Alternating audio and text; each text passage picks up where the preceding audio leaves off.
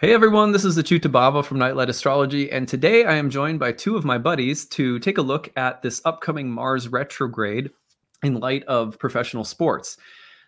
Two of my friends that are joining me today, Kipp and Spencer, I'm going to be calling up onto the feed in just a second.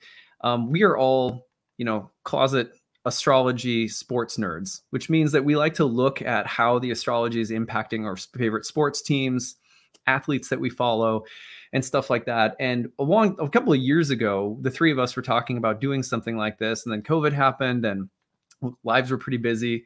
I think it was Mars conjoining Uranus over the summer, and we are like, hey, should we try this again? And let's get together and just make a fun bonus episode here and there, looking at the astrology of sports.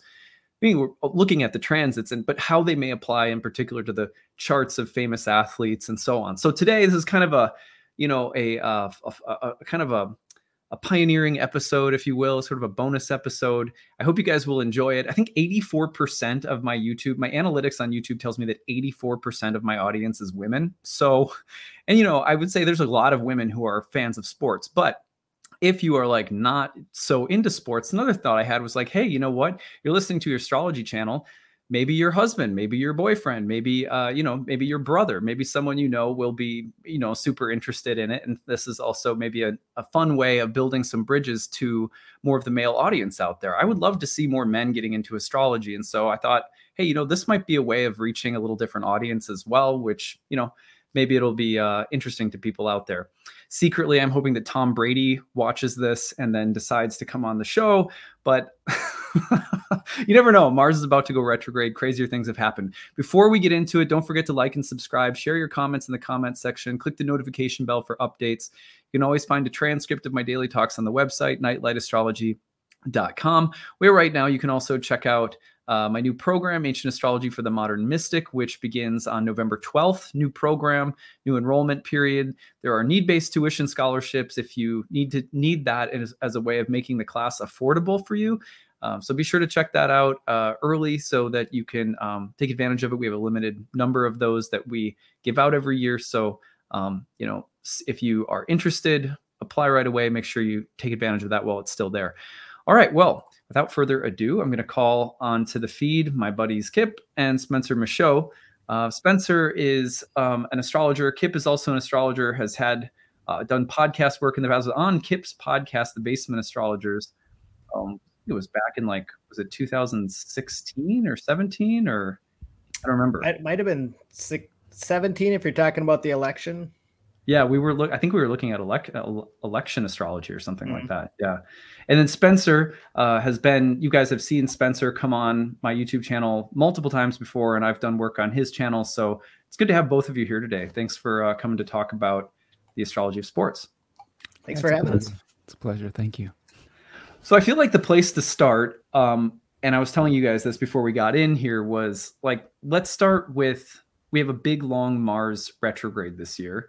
Um, into 2023 in fact. Mars entered gemini in august of 2022 it's going to stay there until march. Has a long retrograde from about halloween through the middle of january. I think the general question i wanted to start with is what does a mars retrograde I mean, we've we've I've covered the significations, archetypal significations of Mars retrograde, you know, for just the average person. But what does it mean for the in, you know professional sports industry, for baseball, basketball, football, hockey, uh, Olympians, whatever the case might be? Is it you know I've I've heard this stereotype out there. It's like it's oh it must just mean that people are going to have a really off year or that you know really bad things are going to happen for people especially you know those athletes who are geminis or something like that mars is going to be retrograde in gemini I don't think it's that simple. I know you guys don't think it's that simple. So maybe we could just start by trying to provide some um, some gradation here. What what kinds of things could Mars retrograde signify for professional athletes or for the professional sports world in general, outside of just uh, things will suck? You know, my my initial thought when I think of Mars retrograde is more uh, I think the, the classic example is the painting of Guernica, uh, the slaughter during World War II uh, during a battle and a bombing in an Italian city. And the notion isn't that uh, battles and slaughters don't happen during war events. It was that this was so horrific that it was really kind of a, a, a tent pole uh, of atrocities committed during the war. And in that light, what I think we're going to see is if uh, it's a place where we're going to see a scrap at the end of a game or during a game, it's going to not be two guys, it's going to be six guys. Um, if there are folks who are verbose on the field and maybe like to express themselves and get un- under other guys' skins, I think we're going to see more of that. Um, you know, but on the flip side, I, I, I think of a lot of these professional athletes, especially in contact sports, kind of as race cars. And if there's a Mars um, retrograde theme, I think if it's hitting uh, personal planets, they can kind of signify individuals. I think uh, oftentimes the theme I get is race cars, and um, and it, it's not necessarily a bad thing. You're just revving the engine hotter. Hmm. Yeah, that's a nice way of looking at it. So it has, it has like it gives some exclamation point to the athlete when it's hitting a personal planet. Yeah. Yeah, I have. I've, uh, I think that Mars is going to be drawing upon the resources of Mercury to use as weapons of war. And um, Mercury is all about commerce, it's all about communication, um, it's all about options, I think, and ambiguity questions. I think that I was thinking that, you know, I agree with Kipp that, that I think people are going to use their words as weapons. Uh, and you might see a lot more people voicing their displeasure in the media and creating more um, more challenging like controversy in that way. I think contract negotiations could get really like ugly potentially um, between organizations and the players. Um, I think that Mars and Gemini for me also represents a proliferation of options, and it's asking some of these athletes and everyone in general to cut away and make a choice and say, let's eliminate some of these choices. So there may be some challenges with trying to eliminate choice. Um, I also think if we think about it just in traditional dignity, we do have to look at like people who have prominent placements in Gemini, like Gemini suns, like Josh Allen is someone that comes to mind that has a Gemini sun that's a pretty prominent NFL quarterback.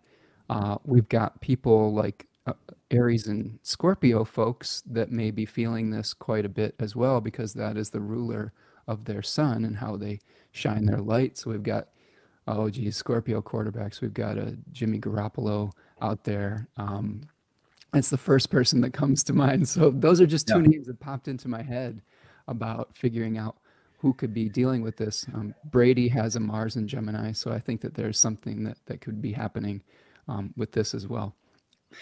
Yeah, it's interesting. Like, um, you know, I mean, just to before we get really into the weeds here, uh, I was thinking about Jimmy Garoppolo as I was looking at some of the charts, and Kipp was, or excuse me, Spencer actually made a spreadsheet for us prior to the show, which had like all of the quarterbacks in the NFL, their birth information that was available, if not, you know, whatever was available, along with their profection years. It was like I was I was nerding out so hardcore. It was like Christmas when that arrived in my inbox, Spencer. That was like the coolest thing ever.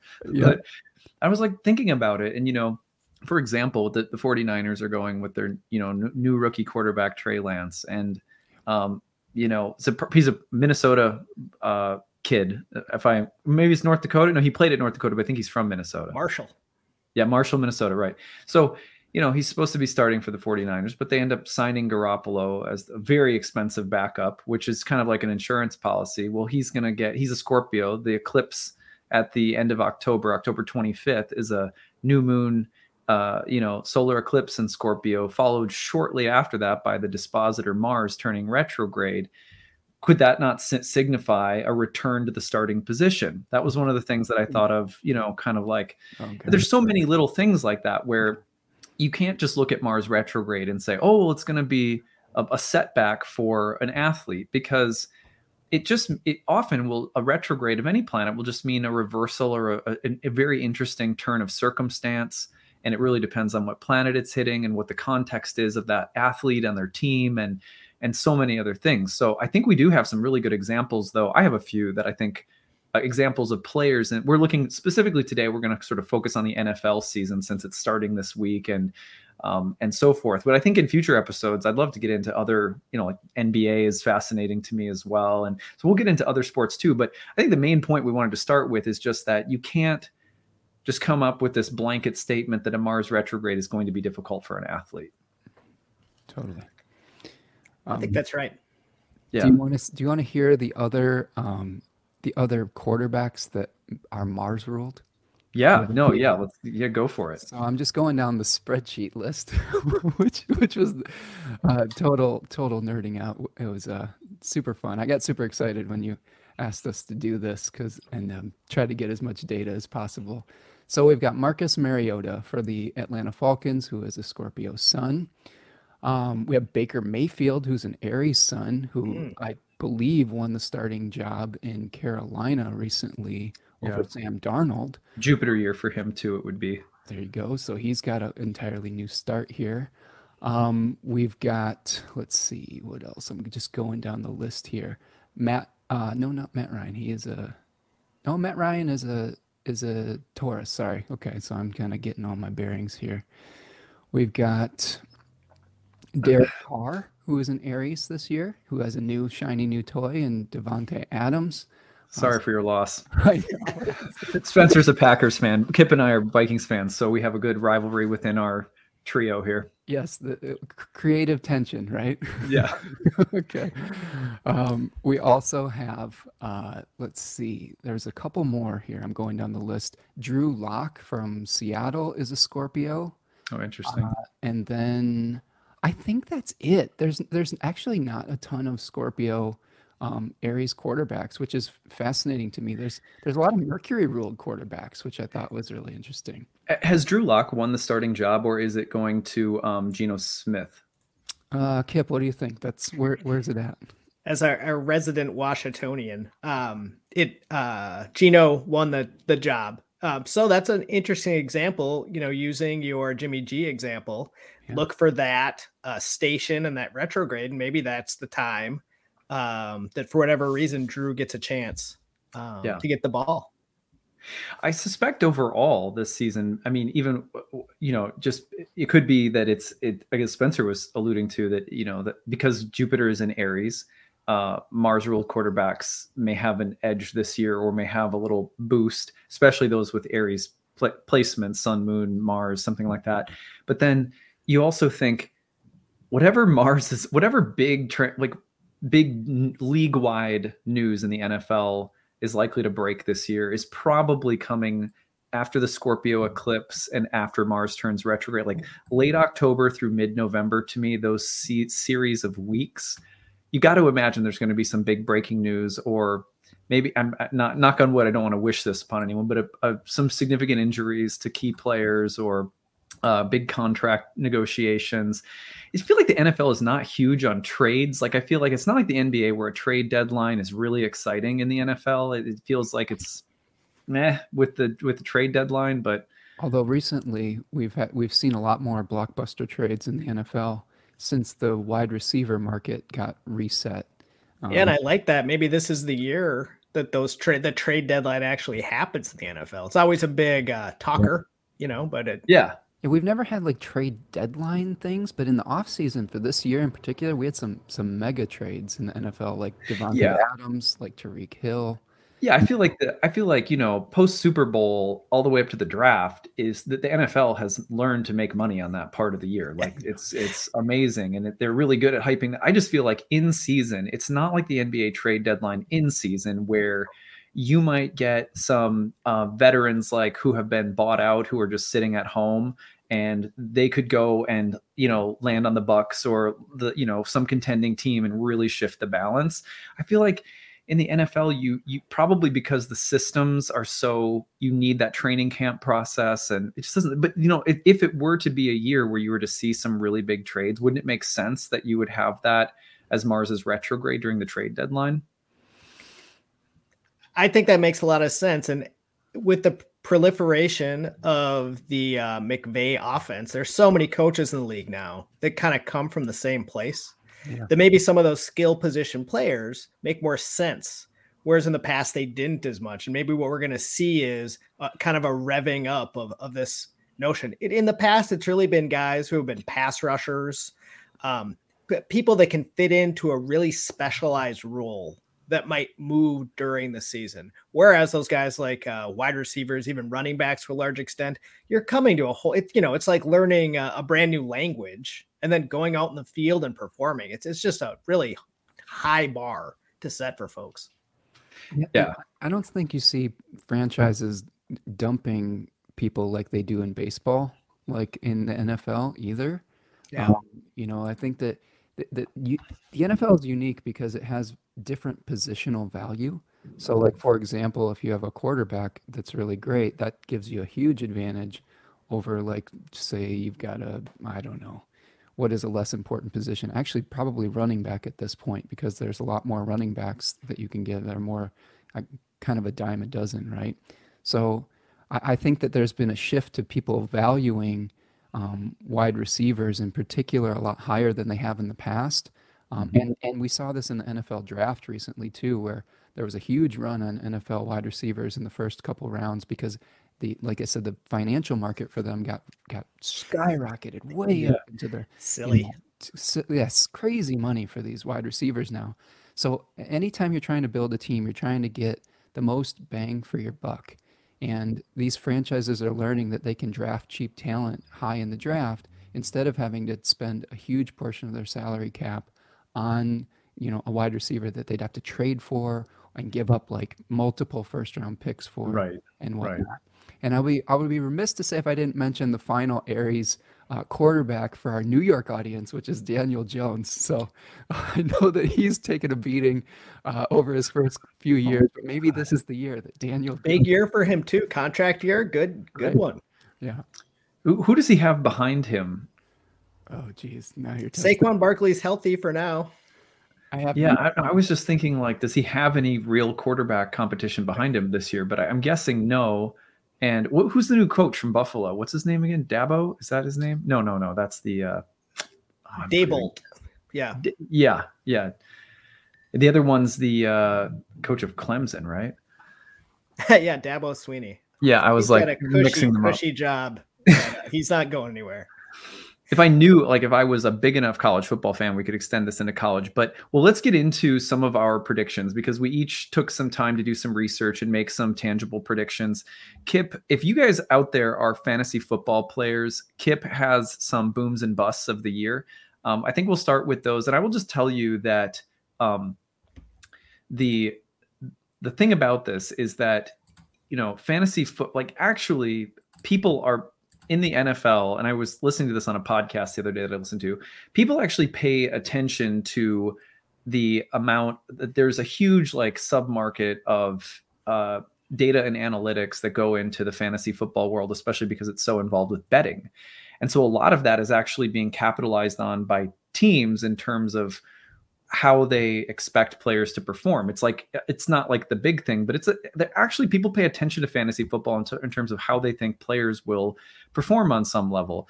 Um, so this list, I think, would even if you're not a fantasy football, you don't play. This list could also tell you about player performance in the year, right? I, I definitely think it can, and I think one of these is going to be disappointed, disappointing for you. Um, I'm actually going to switch my chart um, so I, I, have a couple examples, and my first example is, is this bus uh, or booms? These are going to be the bus first. Okay, let's go. Um, and I apologize to people because of the busyness of this chart. Did you have it up? Oh, I got to click the share. I'm sorry, folks. I'm still learning how uh, how the software works. So I did a deep dive into fantasy football, and I took a couple of years off of playing and went back to it. Um, and this kind of uh, being reached out to and uh, and also being doing my research for the draft um, made this uh, something that was prescient to me. And what I learned during my research was guys that got hurt or had down years. So what I, I looked at was kind of the top 20 guys in average draft position and then I compared them to the top 60 performers. And if one of those guys, an average draft position, kind of in the top 10, especially, didn't show up in that top 60 ish range, um, I highlighted that and I took a look at the transits. Now, I didn't count quarterbacks. Uh, we talked a little bit about positional value, and that's even more important in fantasy football because quarterbacks rack up points very easily. Um, so even you know your 20th best quarterback is is in the top 40 easily in fantasy points. What I saw, and I you know that I I didn't want to beat everyone over the head with charts. What I saw was if you have uh, Saturn and Uranus either in your personal chart or um, the uh, a hard angle between the two was hitting a personal planet and then any kind of Mars transit. So it could be a, you know, what's quote unquote a good transit, a trine or a, a sextile to a personal planet. Um, that was kind of the trigger. And Jonathan Taylor, the guy who was thought to be the number one pick in all of fantasy football, um, I'm going to quick move ahead to the 11th, which is the first day of the year. You will see that, um, and this isn't a time chart, I apologize, but you'll see that the Saturn Uranus square, and this is not the first time this has happened, by the way. 2016, we had a Saturn Uranus square on the first day of the league year. And then that was one of the years where when you saw it hit a personal planet, and here we have it hitting right onto Venus. And also, um, Uranus is hitting other planets exactly, hitting uh, Mercury. You then um, we will see and um, and you see that especially early in the year, um, some of the days of the of the league uh, year, and I unfortunately I'm not predicting this, but I you know I'm crossing my fingers for Jonathan Taylor on the first day of the year when he has uh, the transiting sun hitting uh, Uranus as well. I hope you got if if people are paying attention. I'm not getting too specific, but this is a trine to the sun. This is the Saturn Uranus square hitting Venus. The other thing that I think is particularly potent here um, that I'm going to tell you I didn't see um, specifically as uh, an indicator, but one of the things we look at when we look at potentially life changing events is Pluto.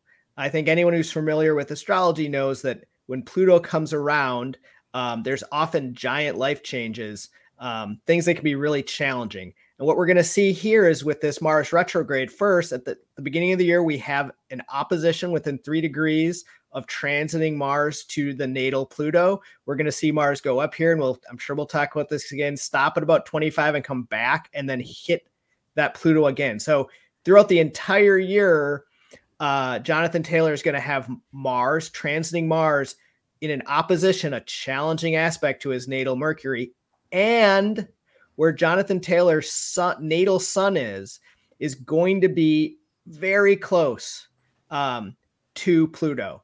Um, what I'm going to say from and square, square and triggering his natal uh, Saturn Mars opposition. So lots of Pluto, lots of Pluto, lots of Pluto, um, along with um, this square hitting um, his chart. And I'll tell you that in my draft, I had the third pick. Somehow the guy that was supposed to go first was available for me at the third pick, and I didn't take him. I passed on uh, what often would be considered a slam dunk. So you're, you're so Jonathan Taylor would be one of your busts of the year because these transits you're saying, would probably have an adverse effect on his performance or year somehow. 100%. And I'm not going to predict an injury or right. whatever because that's just not something I want to do. Yeah, I feel you. So I did. Oh, I got to reshare. Um, I apologize again. Um, this is the second one I saw that really was indicative of uh, potentially negative um, results. And unfortunately, this is Dalvin Cook, the running back of the Minnesota Vikings. Surprise, so surprise. He's, I feel like he's injured every year, man. it's uh you know it makes it uh easier to consider him someone who might get hurt but as you see um saturn's hitting him in two different ways uh we have um the square oh, can, you, can, you, maximize the chart oh yeah I, oh i uh i did not share correctly let me stop sharing I hope I'm not messing this up for everyone. No, you're fine. You're fine. This is the first time for all of us. We're just getting used to the controls. Oh, Windows. Here we go. this should do it.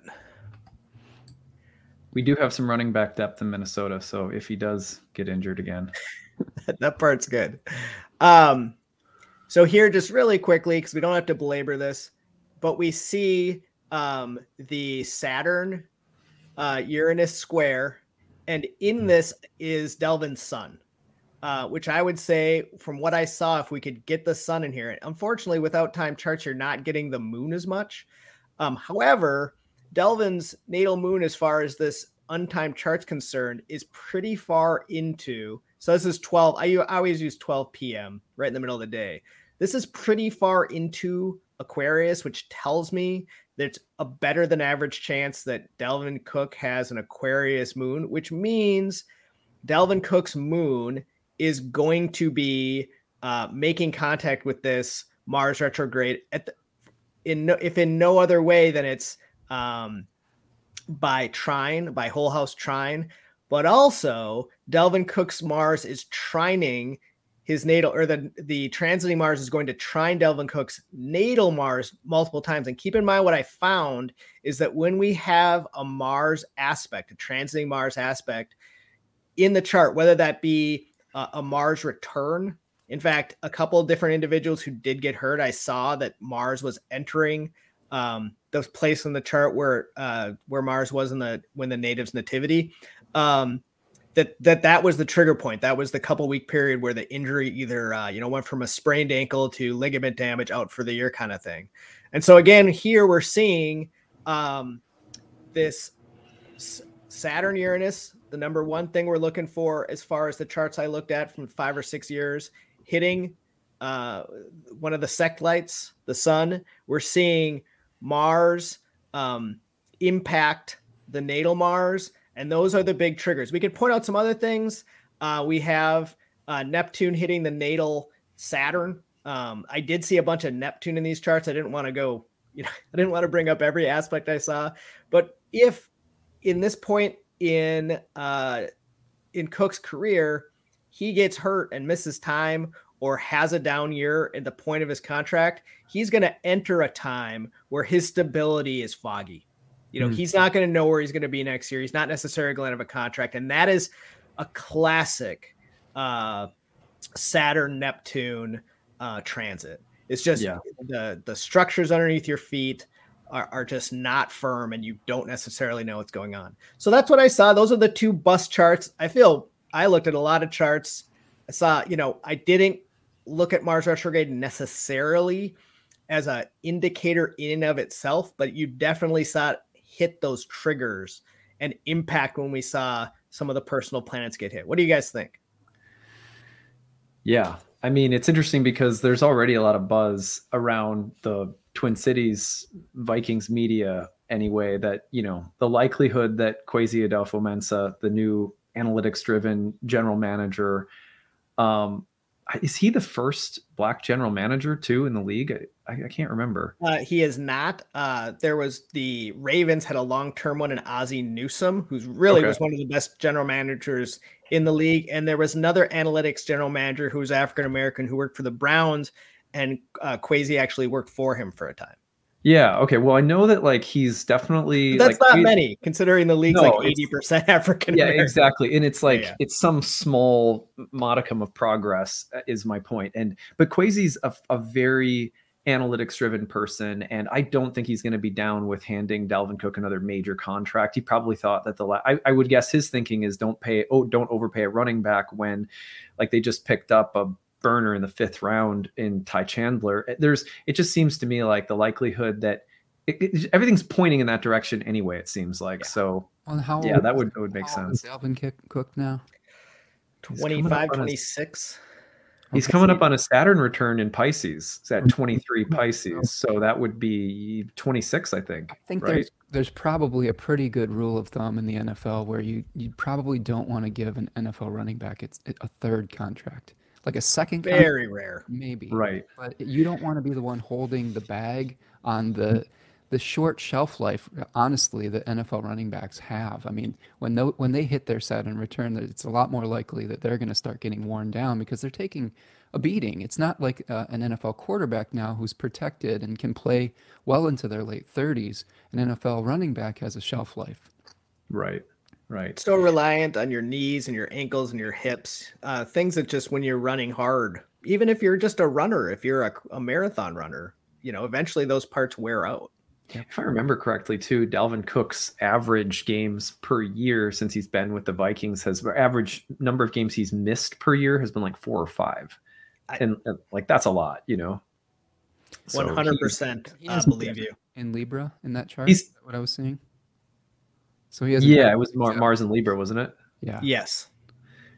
The Jupiter opposition is interesting. Like I feel like having Jupiter and Aries opposite that Mars could galvanize something, but um, yeah, the Saturn stuff is hard. Like that's that's that's really tough.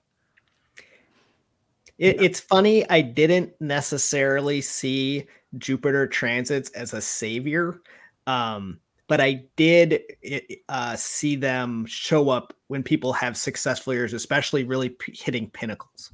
Yeah, yeah, I mean, um, for example, if you guys want, I can just pull up one yeah. such example that I have on hand. Um, so this is the uh, this is the chart of Kirk Cousins, the Vikings quarterback. Um, in 2010, when he won a share of the Big Ten championship uh, at the as the quarterback of Michigan State, it was a Jupiter and Aries year for him, and he has Mars and Aries. I don't believe, you know, believe me, as a Vikings fan, I do not expect much. I feel like it's just disappointment. They, you know, this is a true thing. Minnesota Vikings are the winningest team in the NFL to have never won a championship. Wow. And that, you know, they, they, they, you know, I think we were like the seventh winningest team in the NFL history, and one through 11 all has championships or some 12 has championships, and we don't. So, um, but anyway, he won the Big Ten. It's a Jupiter year for him. Jupiter's going to be going over that Mars during the playoffs. So I thought, you know, could he get a, a, a like a could there be a signature win beating the Rams on the road or something like that to advance to the NFC championship? I'm not saying you make the Super Bowl or anything, but could there be a really galvanizing moment for him with Jupiter on that Mars? Last time it was there, he had that again, the big share of the Big Ten championship. So I do, I agree with um, I can't remember now if it was Spencer or Kipp, which one of you said it, but like it does seem to me like Jupiter over the Sun and Aries or the Mars and Aries, especially, could mark out some kind of accomplishment. Could it also be that he's just mentioned in the running of like the top three for MVP with the new McVay offense this year? Um, I think he's always underachieved. Like he's a great statistical quarterback who just hasn't had that like really big breakthrough season yet. Um, he's had some really big signature wins, but everyone feels like he chronically underperforms. So like maybe that would be an example. But um, anyway, Kipp, let's go. If if we can go a little bit more rapid fire to keep the pace, since we've got a bunch more to get through. Uh, t- take us through really quickly your fantasy booms of the year, and then um, I want to get Spencer on with a few things too. Am I on again? Yep, you're good. Ahead. Will do. And uh, and these are much more classic examples. Um, so first, I'm going to show Najee Harris. This is one of the booms. Um, there's been a lot. Najee's super talented running back for the Pittsburgh Steelers. Was a first round draft pick as a running back, and as Spencer's been pointing out, rare. Hmm. Um, what we're going to see with Najee is just uh, a lot of Jupiter hitting planets in a uh, benefic way, trining his sun. And again, we talked about not having a time chart, but the sun is right, you know, past the first decan uh, in um, Leo here. So we're going to see uh, Jupiter's retrograde cycle. And again, I want to go fast, so I'm not going to animate it, but Jupiter's going to go back, tuck into Pisces, where Najee's uh, natal Jupiter is and Najee's sun, come back into Aries for the second half of the season, hit all kinds of inner planets, especially this conjunction of Mercury and Mars. And so Mars taking action, the warrior, Mercury oftentimes uh, thought of as, as controlling core uh, physical functions, hands, feet. Um, so you're going to have Jupiter over the top of this obvious uh, point of dexterousness and drive, go back into a, a pleasant place, a, a benefic place with the natal Jupiter, then come back and hit the spot again.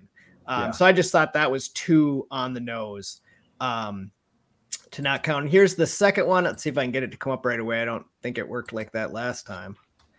Um, this is Alvin Kamara. Alvin Kamara is a running back um, who plays for the uh, the Saints. Um, Alvin's had some banged up years. Also, Alvin had um, the potential for being um, suspended, and it sounds like that's not going to happen. So maybe, frankly, uh, Alvin uh, just has that happen. But what we're going to see is uh, in Alvin's case, we have the natal Mars at two. So there's going to be a Jupiter opposition with the natal Mars. Jupiter is going to make contact with by trine by a supportive benefic trine to Alvin's natal sun three times. So we're Jupiter's going to come back, trine the sun, a benefic uh, angle, go into Pisces where where uh, Jupiter's very strong, which is going to just only ben, uh, benefit um, Jupiter's natal spot in Sagittarius, where Jupiter is very happy to be. Um, then uh, Jupiter is going to come back through and again trine uh, the natal sun. Um, so, uh, with all that said, uh, I think lots of Jupiter for Alvin. Alvin needs a big year again to continue earning his paycheck, uh, which in some ways has been in question. Um, I, I think this looks good uh, for where Alvin is. Any thoughts on either of these two? It, it is interesting to me that Neptune's going over Saturn and that the Mars station will be squaring that Saturn. I feel like his legal issues right now that the NFL is quote not doing anything about, but like monitoring.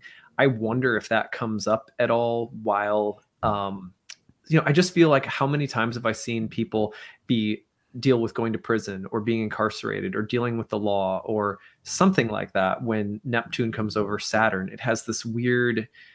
Uh, I, I, feel like often I see it when it's like, oh, there's actual imprisonment involved, which I don't believe would be the case at all f- for him. But I, I don't think. Achyuta also recognized in this chart, Mercury is about to retrograde over his natal Mars, which is in the sign of Libra, which can speak to having legal challenges as well. Yeah, I yeah, exactly. Like I do I would say that the, the like I would almost completely agree with this if it weren't for that question mark and what the what the Mars retrograde around the station point square to that Saturn might do. But otherwise, yeah. That's I have no argument with that at all. And the station point being of particular emphasis because that is almost exactly at 90 degrees. And you know, the interesting part about that though is, you know, obviously Mars Saturn combinations can be extraordinarily productive too. And so could you see uh, some kind of turning point in terms of his production picking up significantly or I don't know. I mean, but it it's not I'm not suggesting that it's uh well, for sure he's going to be suspended at some point, but that would be an interesting turning point to follow, I think. Great. Cool. Well, those were some really some really solid fantasy football advice. Um, I would love to, um, Spencer. Want to talk about the? Uh, you want to talk about the Super Bowl or NFL quarterback profection charts? Why don't we continue the um, the player analysis, uh, and then we can get to the Super Bowl chart. Um, yeah, cool. Yeah, um, I might just throw out. I've got two that are pretty quick. Why don't I just throw them out so I'll leave the rest of the time for you? Okay. So I just picked the breakout quarterback of the year and the worst quarterback of the year in the NFL this year, based on uh, you know some transits that I was looking at. And but I, by breakout quarterback of the year, what I mean is that someone who really exceeds where they've been before or what you expect of them. So, for example, no one would expect uh, no one would expect, everyone would expect uh, Aaron Rodgers to be nominated for the MVP. Um, so this is someone that I think will perform exceptionally well. Maybe they're considered uh, an MVP candidate.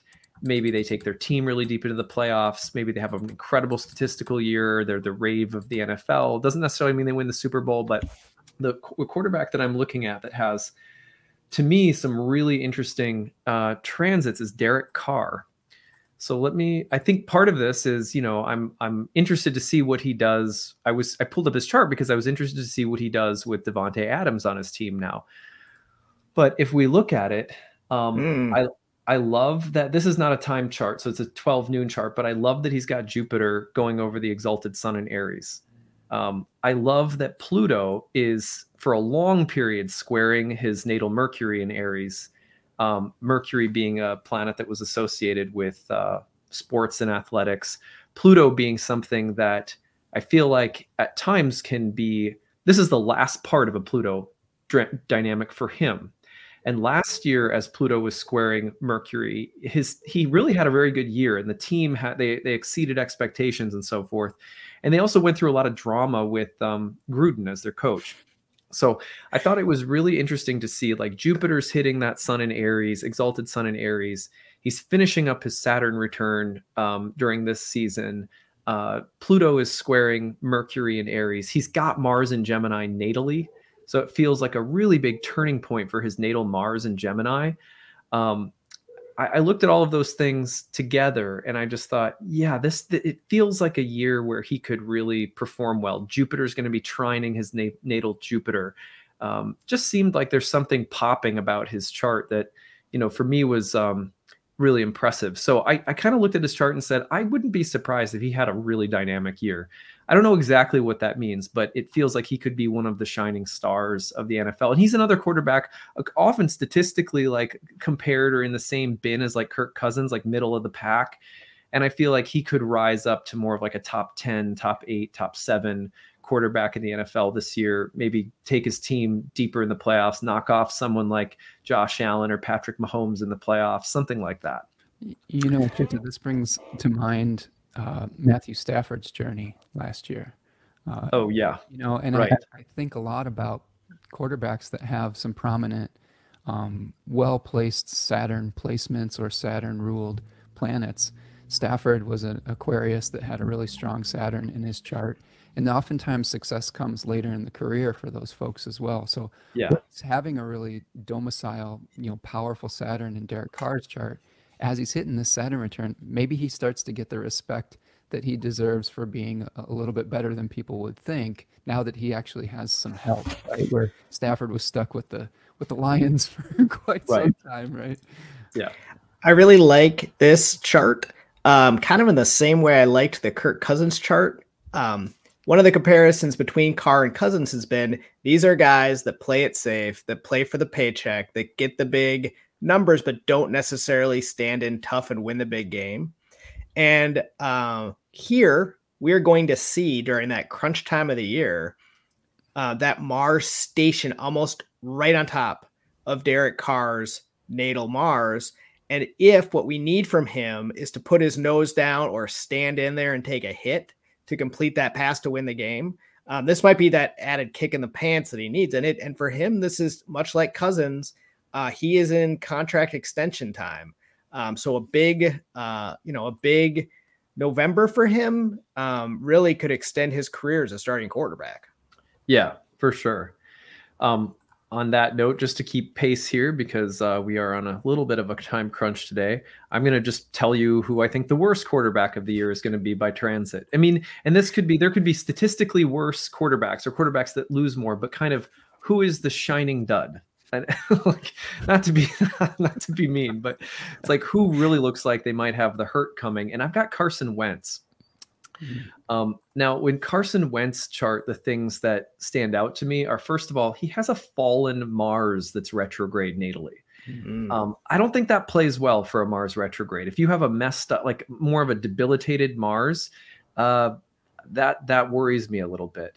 Um, I I'm like looking at that and I also noticed that the retrograde Mars is going to be going right over the south node, typically not a, a great thing uh, for the south node to be activated. And the station point's really close to his moon.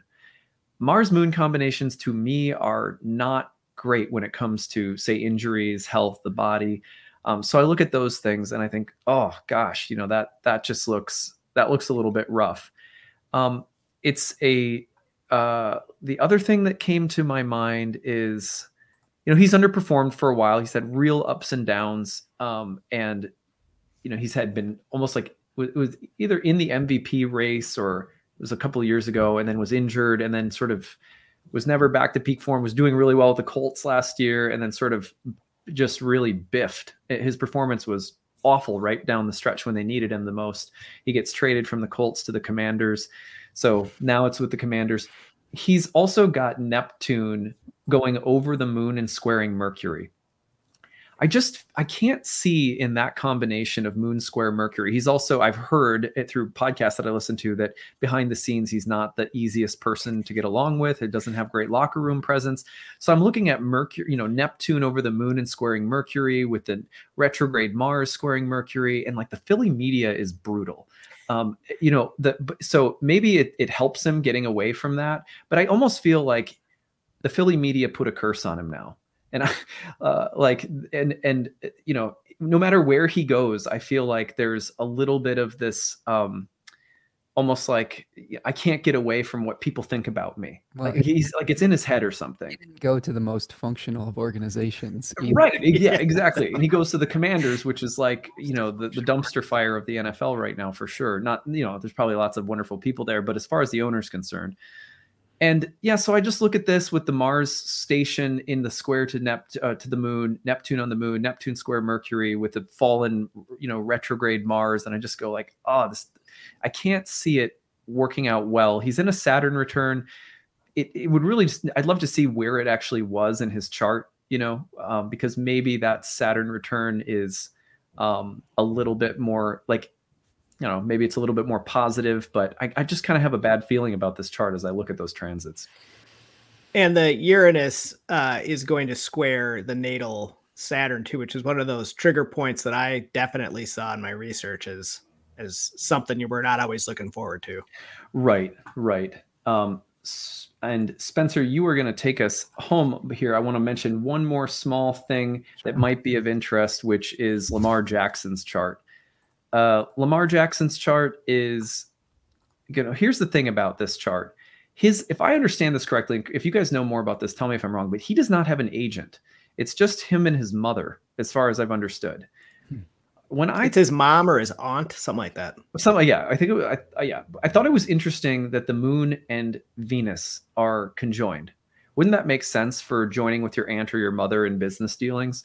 Um, and isn't it interesting that the lot of fortune is also in an exact square with that combination? And of course, the Mars is going to oppose those two planets. The station point will almost exactly oppose those two planets, squaring the lot of fortune. Um, he's got a fallen Jupiter that Pluto's just plopping down on all the way through December.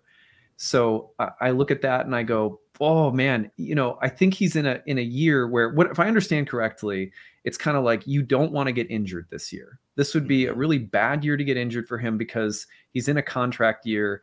And if he's playing hardball because he wants the contract of Deshaun Watson, Russell Wilson, the guys who are setting the market super high right now, the problem is that if he holds out, thinks banks on his own performance, refuses all the advice not to play in a year like this when if you get injured that value of the next contract probably goes down a huge amount of money. I mean he'll still make a lot of money but it would probably go down considerably. Then i'm looking at this and being like don't bet on yourself this year even though i think he's a phenomenal quarterback and i i i feel probably as much as he does that there's a ruthlessness and that you should take care of yourself you know? But still i'm like neptune's coming into a square with that venus and moon. Uh, that will that will show you maybe some of the shadows of being overly attached to mom or aunt potentially right? The the the the mars opposing venus and the moon as it stations. You know i just look at that with pluto also sitting down on the fallen jupiter and capricorn and i think look, if there's any planet that could indicate that your worth is completely devalued because of a corporation that takes advantage of you when you get injured, it would be a fallen Jupiter, wouldn't it? Mm. So, I mean, I look at this and I go, man, I hope, I hope he gets a deal done relatively soon and doesn't go into the season, and then we see some of these transits play out in terms of an injury that takes his value down. There's definitely some hubris that comes in with a fallen Jupiter, Jupiter too. You know, valuing right. material uh, over the spiritual on some level so potent with uh, Jupiter transiting that natal uh, Jupiter, Mars, or uh, sorry, Saturn, Mars opposition three times too. I mean, this is really you. You found maybe the biggest brew of any chart we're going to see for the day.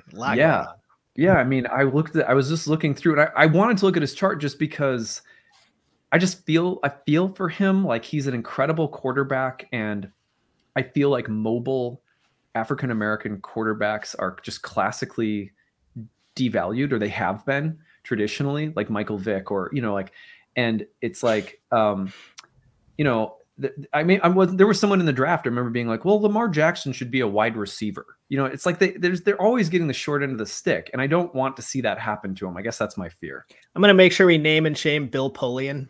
He yeah, is the, he is the gentleman that said that. So let's. uh Is he the one? Yeah. yeah, yeah. Let's cast derision towards him. Yeah.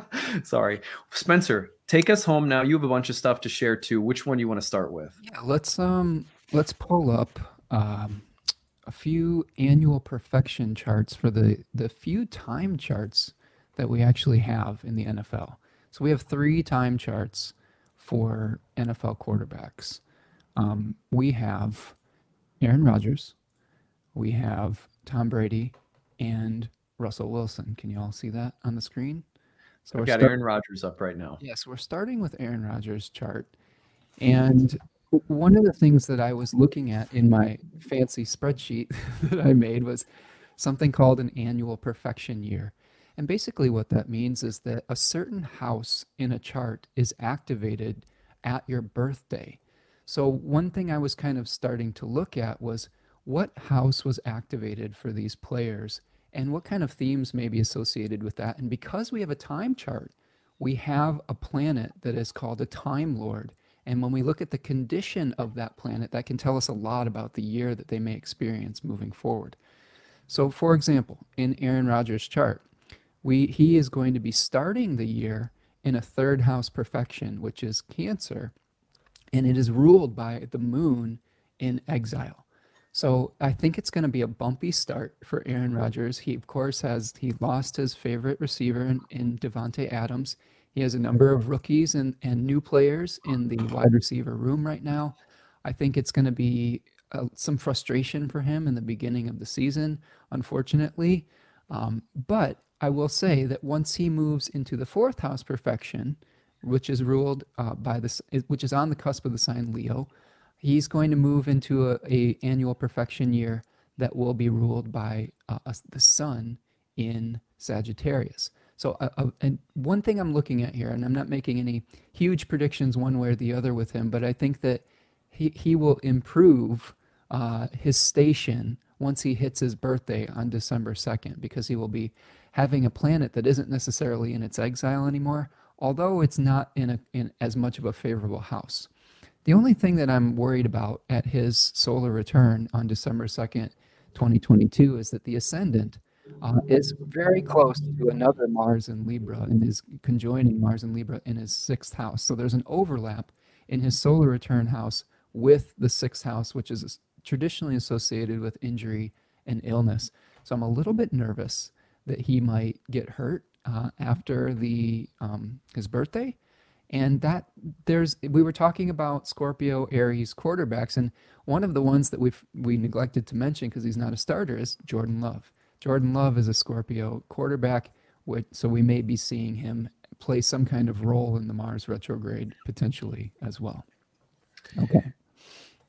So it's interesting. Uh, I, I, just want to mention on the side that I was looking at his chart, and when he was working with ayahuasca, mm-hmm. um, which is you know interesting to me. He has all sorts of controversy in his personal life right? And just as an aside i think it's really fascinating that you've got some really strong neptune activation going on his chart the past couple of years as he's gotten into things like the panchakarma cleanse ayahuasca retreats he pursued a homeopathic version of immunization rather than taking the vaccine and then sort of was deceptive about it very neptunian like all surrounding this kind of religious spiritual stuff he's been into and I, I looked at that and like just because someone who drank ayahuasca and I, he's like on Joe Rogan, you know, talking about his ayahuasca journey, and I was like, it's got to be a Neptune transit. So I looked it up, and you know, sure enough.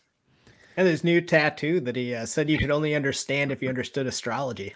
Yeah, he has he has astrological symbols. Like Aaron, if you're listening to this, you are welcome on the show at any point because we we'd love to talk to you. Spencer's a Green Bay Packers diehard fan. We are Vikings fans, but you're welcome. I promise to be nice. I would love to talk to uh, an NFL person who's drank ayahuasca. That's that's it for me. Oh, and it seems from that tattoo that Aaron's into astrology. It, it sounds like he's got a, a new relationship with uh, someone who is into the spiritual uh, community. Um, I believe she goes by yeah. Blu of Earth. Uh, and um, so I think you know maybe he'd be amenable to to chatting about the astrological you know ins and outs of an NFL season. So I, I, will tell you, as an aside, Spencer, that I listen to a lot of pot, sports podcasts uh, of about the Vikings, so I hear a lot about the Packers. I've heard so many people rip him for drinking ayahuasca like he's a crazy person, and that has. I didn't. I did never have like a love or hate thing about Aaron Rodgers, but it has made me sympathize with him a little bit more because I'm like these people who are ripping him for doing something that is really deeply transformational for many people and probably had some very positive impact on his life as it did for me are have no idea what they're talking about. It's you know it's it's frustrating. I think it has. He seemed much more at peace since he's gone through that experience. Um, he had a lot of challenges with the packers organization in the last few years uh, with feeling disrespected that he didn't have a voice in the room there was a lot of talk that he would be asked to be traded and things like that. And after his ayahuasca experiences, it seemed like he was able to come to some kind of place of centeredness and peace. Um, you know, he did have the controversial vaccine types of things, which I personally found disappointing, but I think that it's one of those things where um, he seems to have moved on from that and come out of it fairly okay. Like I think that in his mind, he's at a place of peace and centeredness, and I think that people are feeling that in the Packers organization, and they're seeing him kind of uh, be a team player more so. Does that make sense? Yeah, and it's going to get nuttier as Neptune reaches up to uh, Mercury and Neptune natally. I'm just playing. you know, there was one funny thing that I was seeing with him that uh, another quarterback who's gotten into like medicinals uh, is what's his name, Jake Plummer from the from the Denver Broncos. Oh, really? Yeah. yeah Jake Plummer is uh, is also a Sagittarius. I don't know if he has a similar you know aspect with Neptune or whatnot, but um, he is growing like uh, reishi mushrooms and you know medicinal mushrooms as a, he's got a big company now where he has warehouses full of these mushrooms. And you know him and aaron rodgers have started communicating so i wonder if they'll they'll team up and uh, have a whatever some kind of interesting side biz together. Um okay. Nice. so that's aaron for the deal. One thing i did want to point out and i don't want to spoil it too much but I just was looking. One of the things I was looking at was just contacts with these particular players with the actual date of the Super Bowl, and we do see that Aaron Rodgers does have the North Node conjoining um, his ascendant right on the date of the Super Bowl. So that, I thought that was something interesting just just to keep an eye on. He also will have Mars conjoining his North Node. Jupiter so, opposite is Mars too. Wow. So so this is one of the things I've been looking at as far as like who might potentially uh, be in the Super Bowl. And you can see that the Mars is right on the, the IC of that chart as well. So I'm just looking for contacts and because in my research I've seen that generally the players, the prominent players in the, in a Super Bowl will have some connection with the starting time of the game itself. So that's it. Sorry to cut you off there, Spencer. Were you going to mention Jupiter's opposite his natal Mars? Yeah, I mean that's pretty pretty powerful connection right there, also, isn't it? Yeah, I just I just blurted it out like an astrologer. his uh, the the descendant of the chart is conjoining his natal midheaven, so something oh, wow. visible happening there.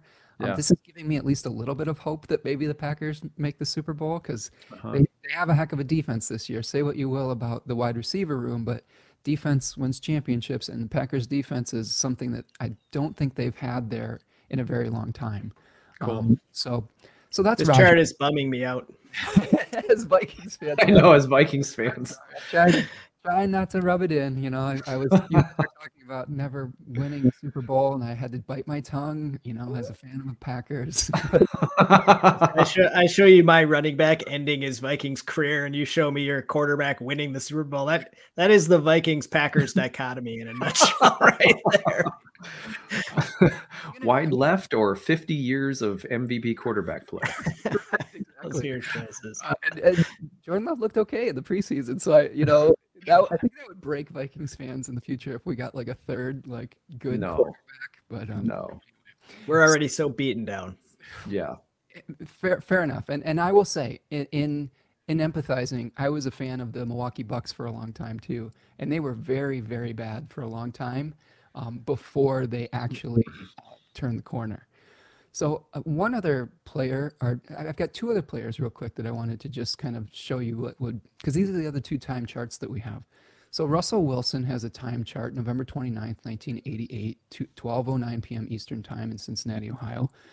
And he is going through a 10th house profection this year, but moving to an 11th house profection. So he will be starting off with Mars in Aries as his Time Lord in a 10th house profection, which generally can speak to some success, some visibility.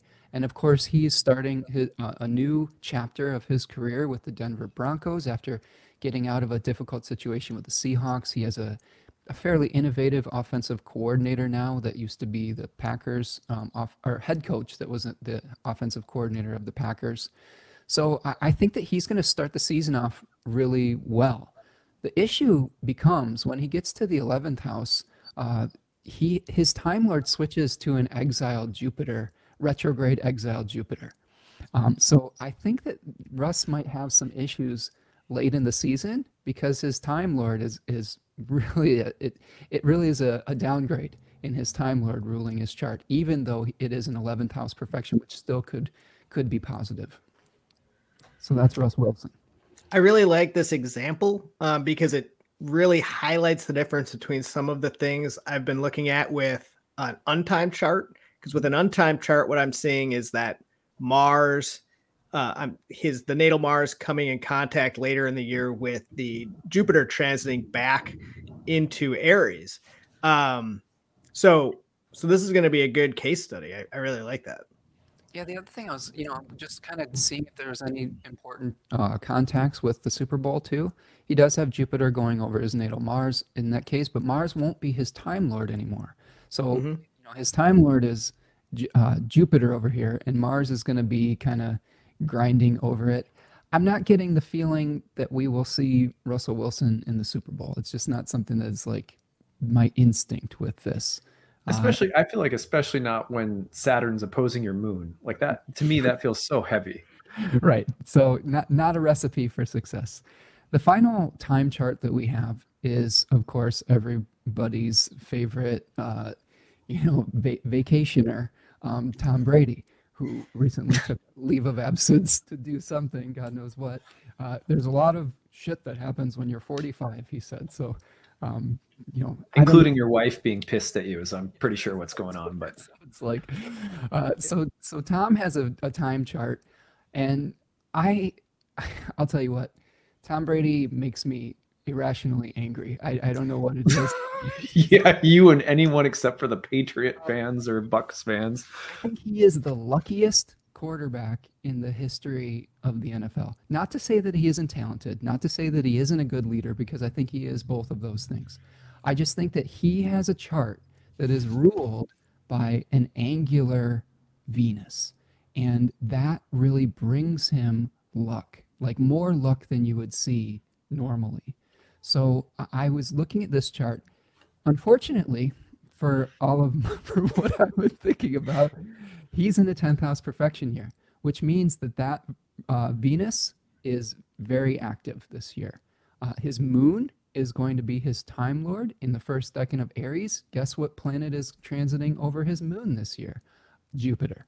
So I I'm pretty upset because I think unfortunately we may see this jackass in the Super Bowl. right. So if you look at the Super Bowl chart every year, his natal Pluto, uh, Sun, um, Mars positive interaction is almost always in a positive aspect uh, Yeah. with what's going on at the Super Bowl. I Right. just over and over and over again, Tom Brady's best stuff is lit up at Super Bowl time, and it drives me crazy. Part of spirit too, Kipp. He's got part of spirit at 22 degrees Aquarius. The Super Bowl is played at roughly the same time every year, so the sun's going to be transiting as part of spirit like every Super Bowl.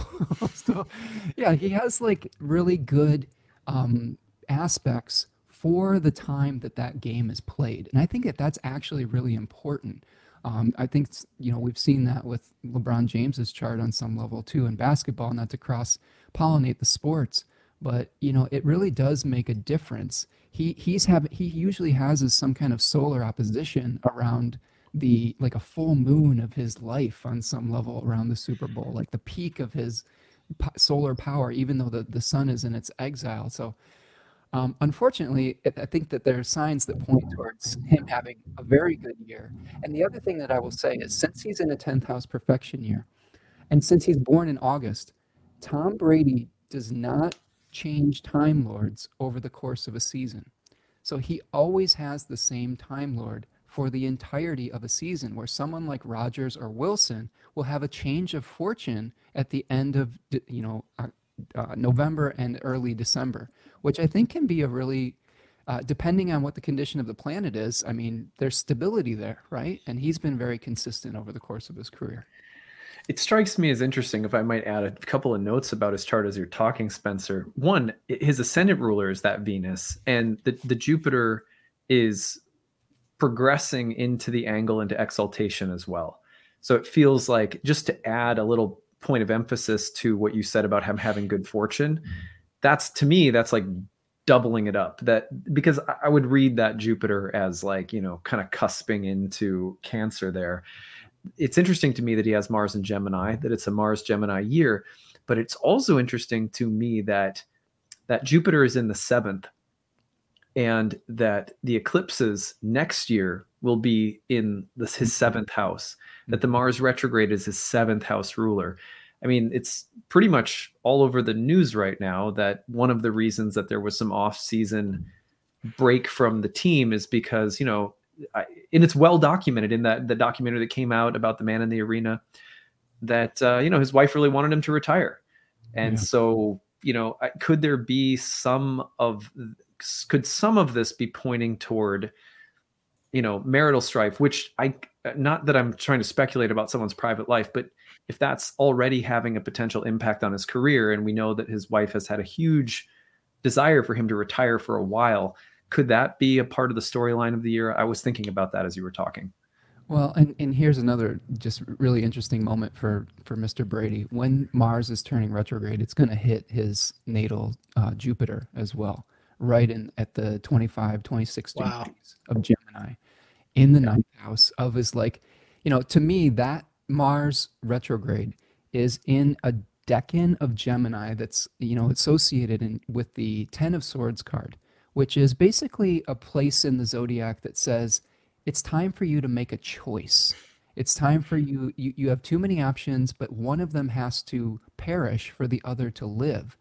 So the other possibility even is maybe Brady just says, I'm done. I want to save my marriage and I, I want to like I'm going to retire mid-season. like it could happen. Like you know what that would wouldn't that be the ultimate Mars retrograde thing to happen too? Um, especially in the ninth house where it's like, are you going to um, get a divorce? It's a legal right. proceeding. Jupiter in the ninth house uh, with the the Mars connotation ruling the uh, seventh and so forth, or or are you going to retire? I mean, that would be such a um, interesting to, especially if the Bucs are doing really bad. Could you yeah. see that happening? Potentially, because look at where the sun is hitting his natal Uranus at this time exactly as well. So yeah. it could be a shocking announcement where he's like, "All right, I guess I'm gonna have to quit to yeah. To you know be, be with my wife." It'll right. be terrible for him to have to take the 300 230 million dollars that Fox is paying Fox. him to be an announcer whenever he quits. Yeah. So we don't have to feel sorry for him. Um, but yeah, and I want to make it clear that like the only things that we are speculating about on this show are things that are really well documented and that may specifically have an impact on the on the athlete's story this year and just our interest as fans. And and you know, it's like it's not at all to as a practice. I tell my students this all the time. Like, you know, when you're looking at the charts of public figures, you you know you, you want to tread carefully and not make judgments and so forth. So we we do. We- you know, well, we, we- we mean all the best when we're looking at these things. Disclaimers too that this isn't like betting advice either. You know, for Right. Yeah.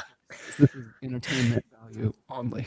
Yeah, Definitely yeah. do not bet that Tom Brady is going to retire midseason. Do Uh, not do that. Yes. And yeah. it could be extremes where there could be an extreme where hey he he hangs him up mid-season or he goes to the Super Bowl and I don't I don't know if it could be really anything in between that at some level you know like that's my that's one of my bold uh potential predictions for the year he's gonna Well, go through some stuff Yeah. That's really great, Spencer. Thanks. Yeah, that was excellent. I, I really appreciated the, the analysis of those charts. We are unfortunately out of time. I know we have things we still wanted to get to, so I think we we're definitely going to be. I think we're going to try to do this maybe once a month.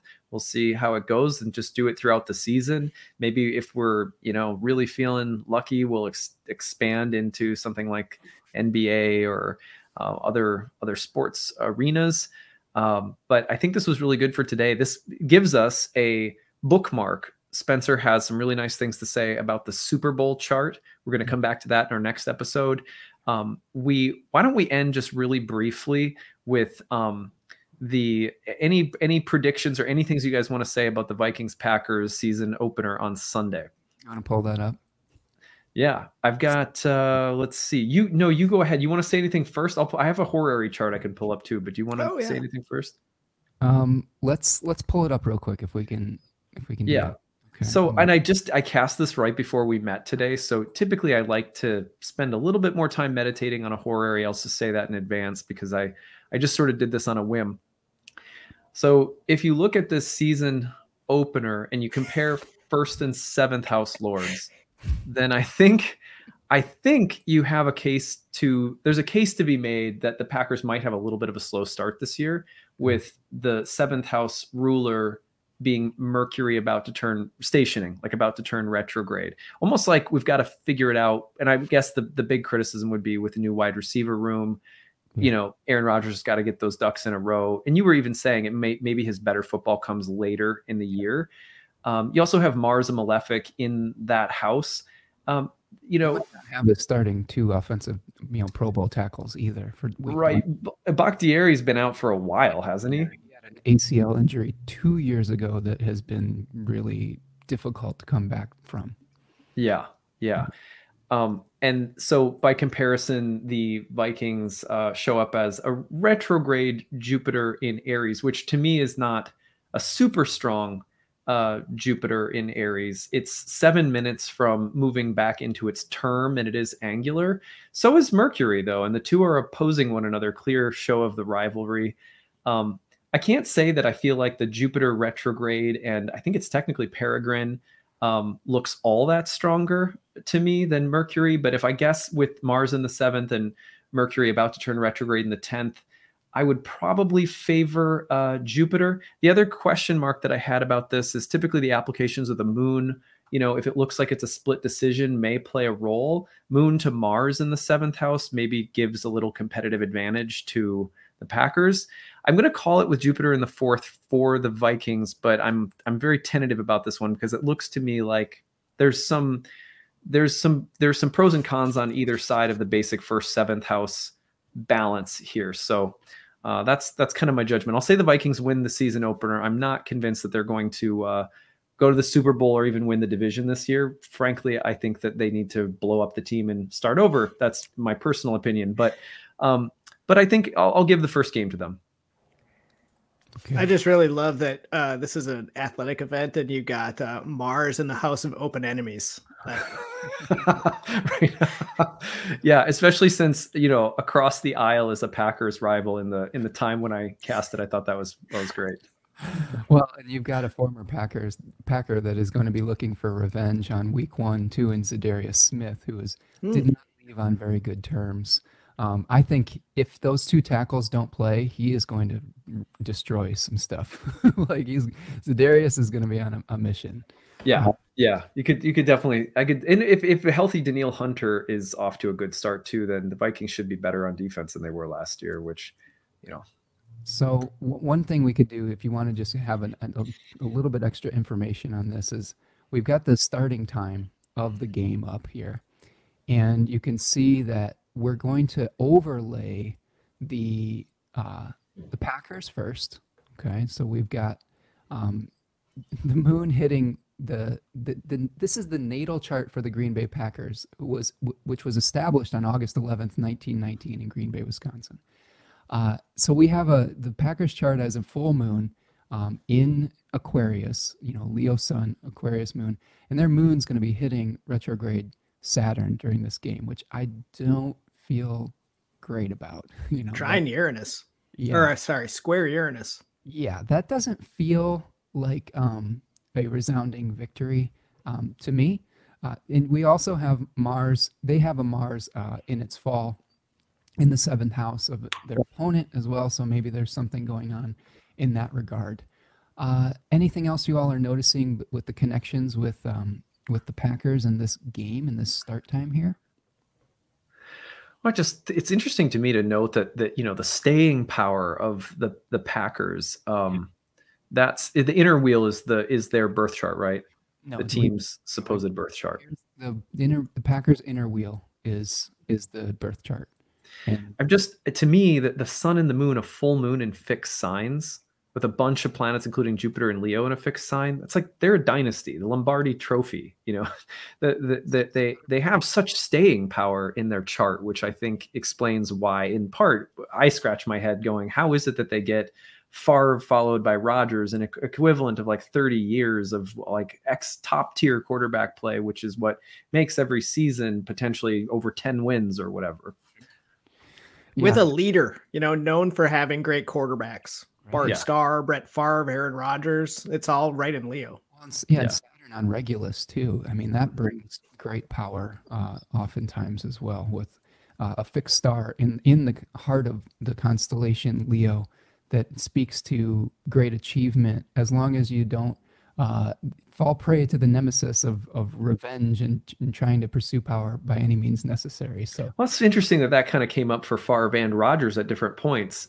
Um, it's also, I just note that when Pluto enters Aquarius and starts opposing Jupiter, there's probably going to be a dynasty or a regime change or something like that. Maybe that starts to shift to the next quarterback. It, very interesting, and that and that's coming at the end of uh, at the beginning of March, I think, is when we're going to see the Pluto dipping in. If I'm not mistaken, the next year, um, mm-hmm. and and there's been rumblings that Rodgers that this may even just be his last year because mm-hmm. his contract is set up in a way that the longer he plays, the more dead money is like a poison pill on the cap. And I almost wonder with his Scorpio moon if he did that on purpose. So he was like, when I leave, you know, you're gonna have to blow it up, and I'm not gonna let my successor, you know, get success at all. Because um, he was pretty pissed when he when he signed that contract, and he raked the Packers over the coals um, when when he signed that deal. And so, and th- there's Pluto opposing the fallen Mars during that time. Right. Yeah. This it, it was very ugly. So if we if we take a, a different tact right here, um, and we look at the the Vikings and what they're dealing with um, on this particular day, the news is a slightly different. So you can see that Venus uh, in their chart is right on the ascendant of the the chart of the game. That to me is a pretty good a pretty good sign um, for them. That looks a lot better to me. Although I will say they also are a moon in Aquarius. But, wow. Right. So, but they are a new moon. It's not a full moon. It, they have a fallen, uh, or I'm sorry, an exiled sun rather than a domiciled one. So they, they that would make a lot of sense. Um, but their their moon is also hitting Saturn. So th- that's a data point that we may not be able to kind of like point one way or the other. But I do think their their natal Venus being on the ascendant points more towards their success potentially. Unfortunately, because I'm a Packers fan. like that's really fascinating. Yeah, and I I, I didn't um I, I was uh the outer ring is the Vikings, correct? Yeah. yeah that's their yeah. yeah. The, it's it's interesting to see that lineup in um it's interesting to see the lineup in Capricorn and that when Saturn started its return, they would have been taking on Kirk Cousins mm-hmm. and um, there so there's so, there's something and then they're they're um, where's their natal Saturn? I'm looking. Sorry, it's in Capricorn too, right? Yes. Yeah. It would have been their Saturn return as well, which is is interesting. Anyway, I'm just I could look at this all day, but we are out of time. Yeah. Um, so it sounds like we're both calling the first game of two between the Vikings and Packers for the Vikings, and then we'll have to maybe revisit game two. I hope I'm wrong, but yes. Yeah. Okay. Kipp, Spencer, it was wonderful having you guys here today. For everybody listening, I hope you enjoyed this. Uh, if you're not into sports, pass it on to someone who you want to get into astrology, and maybe you know sports is the bridge that could uh, bring the planets into uh, into into the picture somehow. Um, in the meantime, if there's topics you'd like to hear us talk about or athletes you'd like to hear us cover, uh, email us info at nightlightastrology.com. Kipp, Spencer, and I will try to come back and uh, do this again. Um, maybe ho- hopefully like once monthly. You can catch uh, Spencer, Spencer Michaud on Instagram. Uh, you can find Spencer Michaud Astrology on YouTube, and spencermichaud.com is the website to book a reading, classes, things like that. H. Is that, did I get it right? H in the middle of, of the. It's just Oh, Spencer. there's a little typo. So Sorry. let me just, let me, I'll, I'll fix that. Hold on. Sp- Not Spencer H. Michaud. It would be like this. Is that right? That's perfect. Thank you. Okay, there we go. Sorry about that. And then um, Kipp uh, at Eudaimonia Astro on Twitter. Am I saying that correctly? Udemania. And if you want to check out the Basement Astrologers, um, feel free. It's still up. Uh, lots of great interviews. Um, it's there for you guys to enjoy. The Basement Astrologers podcast. We once took a deep dive into uh, Donald Trump's chart around the election, if I remember correctly. But anyway, it was good having you guys here. Let's do this again soon. And thank you, everybody, so much for listening. We'll talk to you again next time. Bye. Thank you guys. Pleasure.